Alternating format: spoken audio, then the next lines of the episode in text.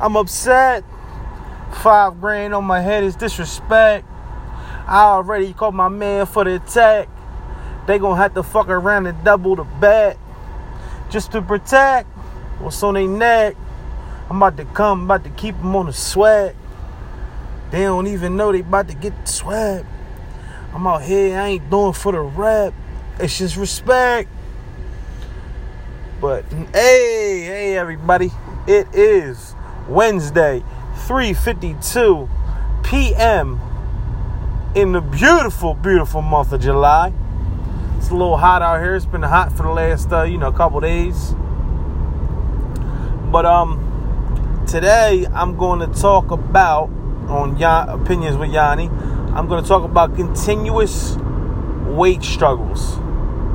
I mean, it's not even a topic you can go through in one podcast, two pod. Might take ten podcasts. I'm not going to keep hitting y'all with the same subject, but for this third podcast, I am going to talk about continuous weight struggles. Um, I'm just gonna say it's it's really trying and it's really hard, especially when you got like really thin friends and they can eat whatever the fuck they want and they still look like Slim Jim or uh, fucking Gumby, and I'm out here, I'm out here trying to eat dry ass chicken with sriracha and uh, egg whites with salt, Himalayan salt, and it tastes like motherfucking uh, sweaty ass. And I'm out here trying to get my protein and my carbs and my fats in the right order. Stupid ass macros.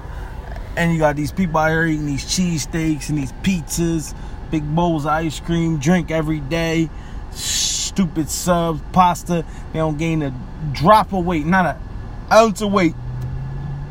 I look at some pasta and my motherfucking belly swells up. I just, it's really trying. That's it's really, and it's, it's aggravating too. It's like, why, why am I getting tested like this?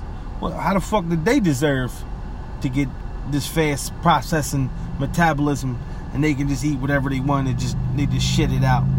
Me, I'm over here fucking trying to uh trying to balance out all my shit. I got read labels and shit.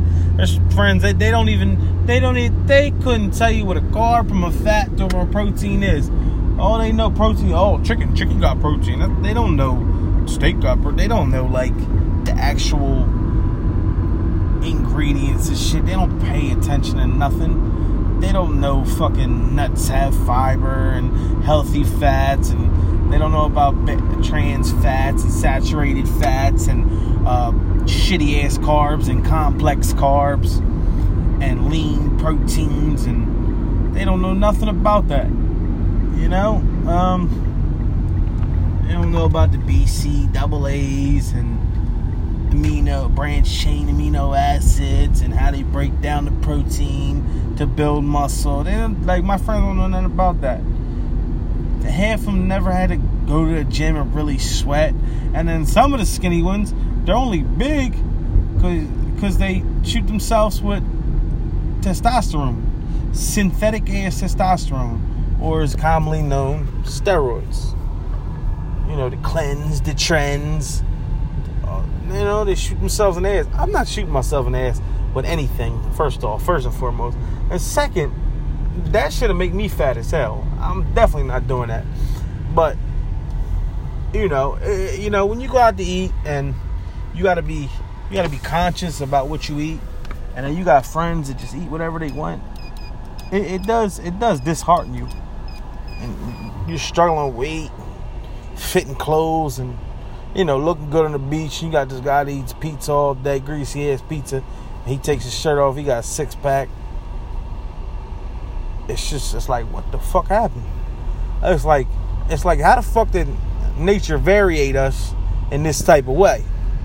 Where I look like a he blob, he looks like a he man. You know what I'm saying?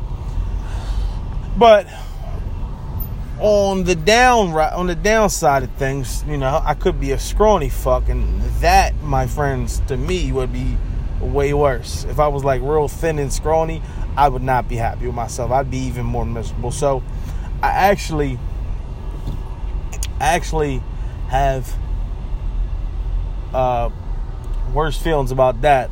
I believe it's called an ectomorph.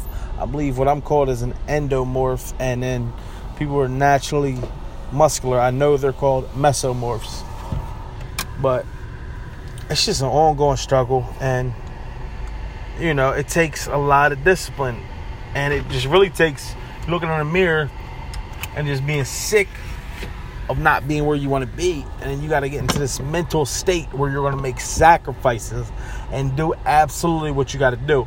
But one of the upsides to it is I've always been naturally strong, and going to the gym as much as I did made me stronger. So I got to say, I'm very grateful in that aspect of it. You know what I mean? Anyway, that's my little saga for today.